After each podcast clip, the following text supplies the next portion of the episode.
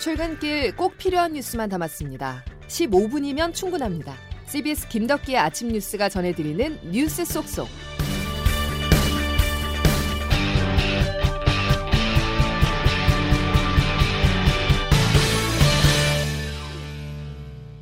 여러분 안녕하십니까? 10월 6일 김덕기 아침 뉴스입니다. 기지로 복귀하던 미 항공모함이 뱃머리를 동해로 돌렸습니다. 북한이 도발 수위를 높이며 7차 핵실험이 초일기에 들어갔다는 전망이 나오자 추가 도발을 막기 위해서 보다 강력한 행동이 필요하다는 계산인데요. 이에 북한도 물러서지 않았습니다. 조금 전 동해상으로 미사일을 또 쐈습니다. 12일간 여섯 번째 발사입니다. 장규석 기자의 보도입니다. 한국 해역을 떠났던 로널드 레이건 항공모함이 어제 오후 다시 동해로 진입했습니다. 오늘 우리 해군 그리고 일본 해상자위대와 함께 가상의 탄도미사일을 탐지, 추적, 요격하는 연합훈련을 실시할 예정으로 알려졌습니다. 한미일이 2주 연속 동해에서 연합훈련을 하는 건 이번이 처음입니다. 북한이 중거리 탄도미사일 발사로 도발 수위를 높이자 우리 측에서도 핵 항모 전개로 대응 수위를 끌어올린 겁니다. 한 나라의 국방력과 맞먹는다는 항공모함 전단이 일정을 바꾸면서까지 동해로 재출격한 것은 그만큼 미국도 이번 북한 도발을 심각히 받아들이고 있다는 걸 보여줍니다. 특히 미국의 중간 선거가 한 달여 앞으로 다가온 상황에서 북한이라는 돌발 변수를 잠재우겠다는 의도가 읽힙니다. 하지만 북한은 오늘 새벽 동해상으로 탄도미사일을 또다시 발사했다고 군 당국이 밝혔습니다. 두 발을 발사한 걸로 보인다고 지금 일본 언론들이 전하고 있는데요.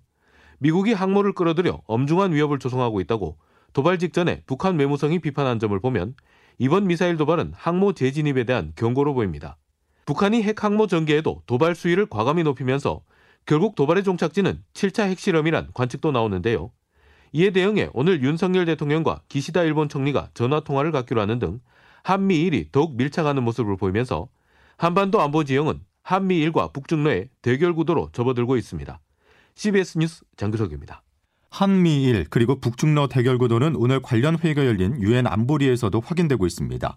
미국과 함께 우리나라와 일본은 회의에 참가해 추가 제재를 강조했습니다. 그러나 상임이사국인 중국과 러시아가 북한을 감싸면서 반대하고 있습니다. 이 소식은 워싱턴에서 권민철 특파원이 보도합니다. 우리 시간 오늘 새벽 4시 소집된 안보리는 90분 공개회의를 연 뒤 비공개로 전환했습니다. 공개회의에서 먼저 유엔 사무처장이 브리핑을 했습니다. 이어 15개 이사국들이 돌아가며 입장을 밝혔습니다. 미국을 포함한 12개국은 북한을 규탄하며 새 제재 필요성을 주장했습니다. 미국 대사입니다. 북한은 올해만 39발, 39발의 미사일을 발사했습니다. 지금까지의 기록인 25발을 훨씬 초과했습니다. 그러나 최후 발언 나선 러시아와 중국 목소리는 달랐습니다. 러시아 대사는 유엔 사무처장이 북한 미사일 발사 원인에 대한 언급 없이 결과만 말했다며 성토했습니다. 북한의 미사일 발사는 이 지역에서 미국이 이끄는 근시안적이고 대결적인 군사 행동의 결과라는 게 명백합니다. 중국 대사도 미국의 이중성을 지적했습니다. 핵 문제와 관련해 미국은 이중잣대를 대고 있습니다. 정치 행동으로 이 지역 안보를 해치고 있습니다. 한반도의 긴장 고조는 놀랄 일이 아닙니다. 안보리 이사회는 중국이나 러시아가 반대하면 결정되는 게 없는 구조입니다. 뻔한 결과에도 회의가 소집된 것은 북한 또 북한에 동조하는 중국, 러시아를 국제사회에서 고립시키기 위한 미국의 전략으로 풀이됩니다. 워싱턴에서 CBS 뉴스 권민철입니다. 우리 군의 대응 실력이 도마에 올랐습니다. 북한 미사일 발사에 대한 대응 성격으로 첨단 탄도미사일 현무2를 동해로 발사했는데 이게 서쪽으로 날아가면서 아찔한 순간을 맞았는데요. 미사일은 민가와 불과 700m 떨어진 곳에 추락했습니다. 인근 주민들은 공포에 떨었고 현무2와 함께 군의 신뢰도 추락했다는 비판이 나오고 있습니다. 보도에 장성주 기자입니다. 북한의 중거리 탄도미사일 발사에 맞서 우리 군과 주한미군은 그제 밤부터 어제 새벽까지 에이테크스 연합 지대지 미사일 4발을 타격했습니다. 이 과정에서 우리 군은 강릉의 공군 18 전투비행단 사격장에서 현무2 탄도미사일도 발사했지만 기지 안 골프장에 떨어졌습니다. 주민들은 늦은 밤 폭발음과 화염에 크게 놀랐지만 사고 발생 8시간 만인 어제 오전 7시쯤 군 당국이 공식 발표를 할 때까지 불안에 떨었습니다. 그냥 쾅쾅쾅 하더라고. 이게 무서워가지고 나는 자는데 뭐 한두 번도 아니고 갖고 놀래가지고 뭐 전쟁이 난 줄 알았어요. 군 당국은 이번 사고로 인명 피해는 없다면서도 주민들에게 유감을 표명했습니다. 문제는 발사에 실패한 현무2가 북한의 핵과 미사일 시설을 선제 타격하는 킬체인의 핵심 전력이라는 점입니다. 더불어민주당은 윤석열 정부의 안보 공백이라며 작전 실패를 군 당국이 감추기에 급급했다고 비판했습니다. 지금 실시간으로 안보 상황을 점검할 수 있는 대통령실의 시스템이 돌아가고 있는지 심각한 국민의힘은 정치 공세라고 맞섰지만 강릉이 지역구인 권성동 의원은 병기가 국민을 위협할 뻔했다고 날을 세웠습니다. 오늘 합동참모부 국정감사에서도 여야의 공방이 이어질 전망입니다. CBS 뉴스 장성주입니다. 윤석열 정부 첫 국정감사가 시작된 지 이틀이 지났습니다. 각 상임위에서 벌어지고 있는 모습은 실망스러운 게 사실인데요. 어제 열린 보건복지부 국정감사장으로 잠시 가보겠습니다. 동료 의원이 보건복지부를 상대로 질의한 내용에 대해서 왜 품평을 합니까? 그리고 본인이 본인은 본인 질의 시간에 대통령을 옹호하시든 그러니까 본인 시간에 하세요. 아니, 그게 의원님 의사진행 발언이 아니라고요. 좀 가만 계세요. 기다리세요. 발언하시지 않습니까? 니나요? 지금 뭐라 그러셨어요? 다시 얼른 정정 정정할 기회 드릴게요. 니나 그랬어요. 저 강기훈 의원님. 지금 뭐 하시는 겁니까? 동료 의원한테 니라뇨? 여보세요. 저 자, 강기훈 의원님 저는 끝까지 강기훈 간사님, 올려드리는데요. 자 기다리세요. 강기훈 의원이 하셨죠? 자, 더 이상 회의가 진행될 수 없습니다. 예, 정회를 전환합니다. 한쪽에서 문제를 제기하면 반대편에서는 반발 성격의 고성이 오가고 이 과정에서 막말이 나와 결국 파행되는 과정들이 각 상임위마다 이어지고 있는데요. 입법부가 행정부를 견제하고 조사를 통해서 건설적 방향으로 나아가자는 국정감사의 취지는 온데간데 없습니다. 자, 이런 가운데 감사원 사무총장이 대통령실 비서관에게 보내는 문자 메시지가 언론사 카메라에 포착됐습니다. 독립기관인 감사원의 사무총장이 대통령실 참모에게 업무 보고를 한 것으로 비춰지고 있어서 민주당은 문재인 전 대통령에 대한 감사의 배후가 대통령실로 드러났다고 맹공을 가했습니다. 자세한 내용 정석호 기자가 보도합니다. 감사원은 헌법기관이고 대통령실과 독립적으로 운영되는 그런 기관이기 때문에 거기에 대해서 대통령이 뭐라고 언급하는 거죠. 감사원이 서해 공무원 피살 사건과 관련해 문재인 전 대통령에게 서면 조사를 통보한 것을 두고 논란이 일자 윤석열 대통령이 그제 출근길에 언급한 발언입니다. 그런데 어제 감사원 유병호 사무총장이 대통령실에 직접 문자 메시지를 보내는 장면이 포착되면서 파장이 일고 있습니다.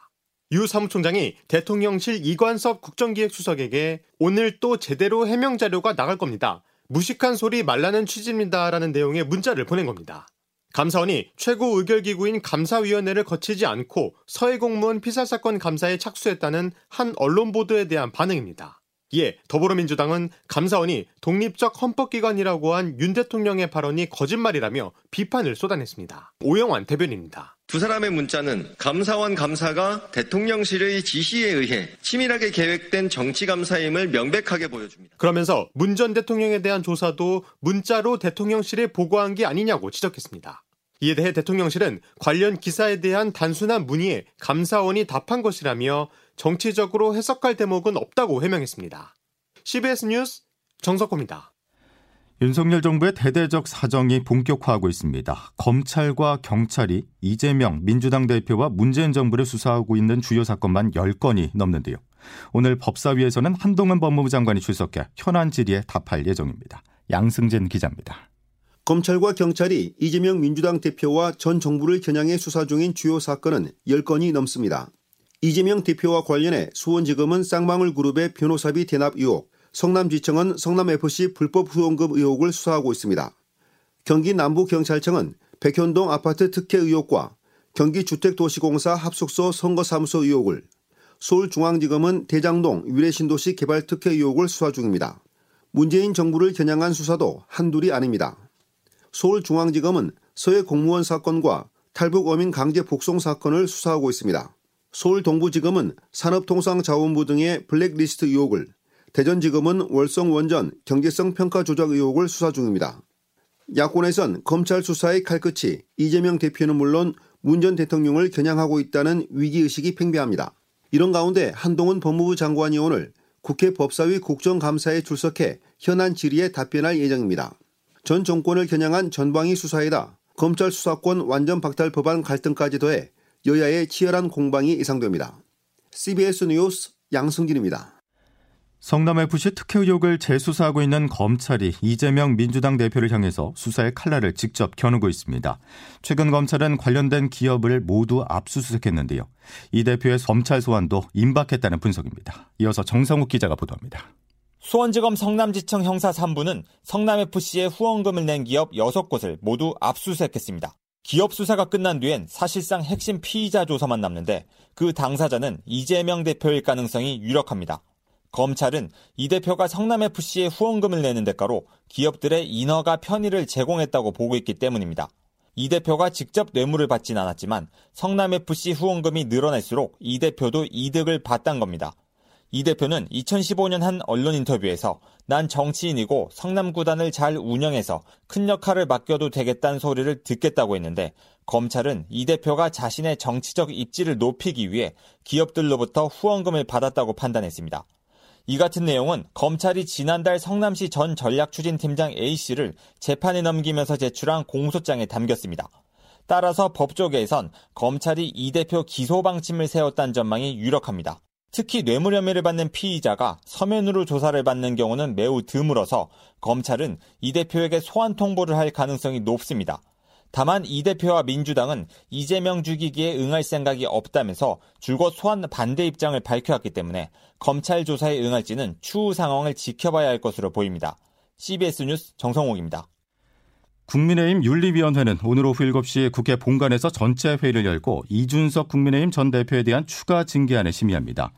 윤리위는 최근 이 대표에게 보낸 출석 요청서에서 양두구역, 신군부 등 표현으로 당원과 소속 의원, 당 기구에 대해서 객관적 근거 없이 모욕적, 비난적 표현을 사용해 당에 유해한 행위를 했다면서 징계 사유를 적었습니다.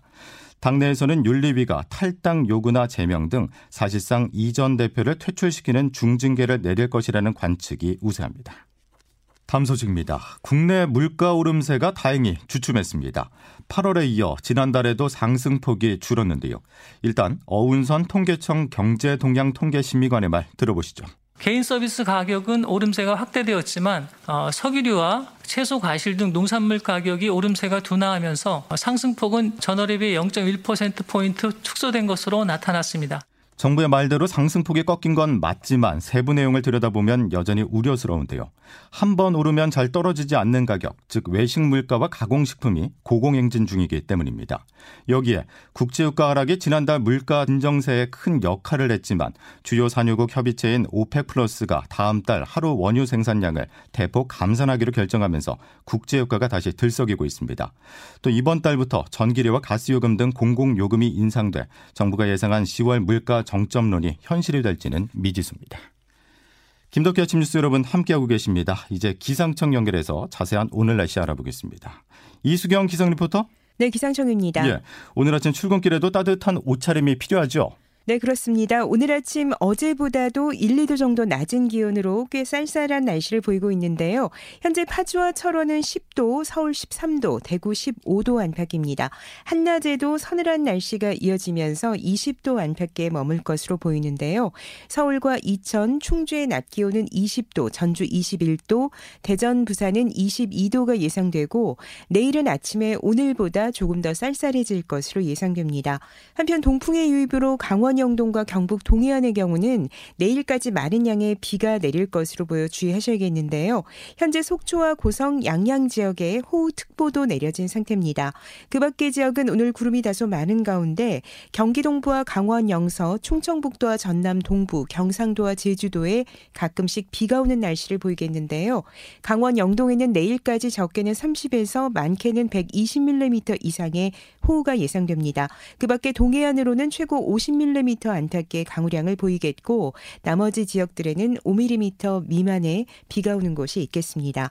연휴로 이어지는 이번 주 주일에 전국에 가을비 소식이 있고 다음 주 월요일에는 중부지방을 중심으로 비가 내리겠습니다.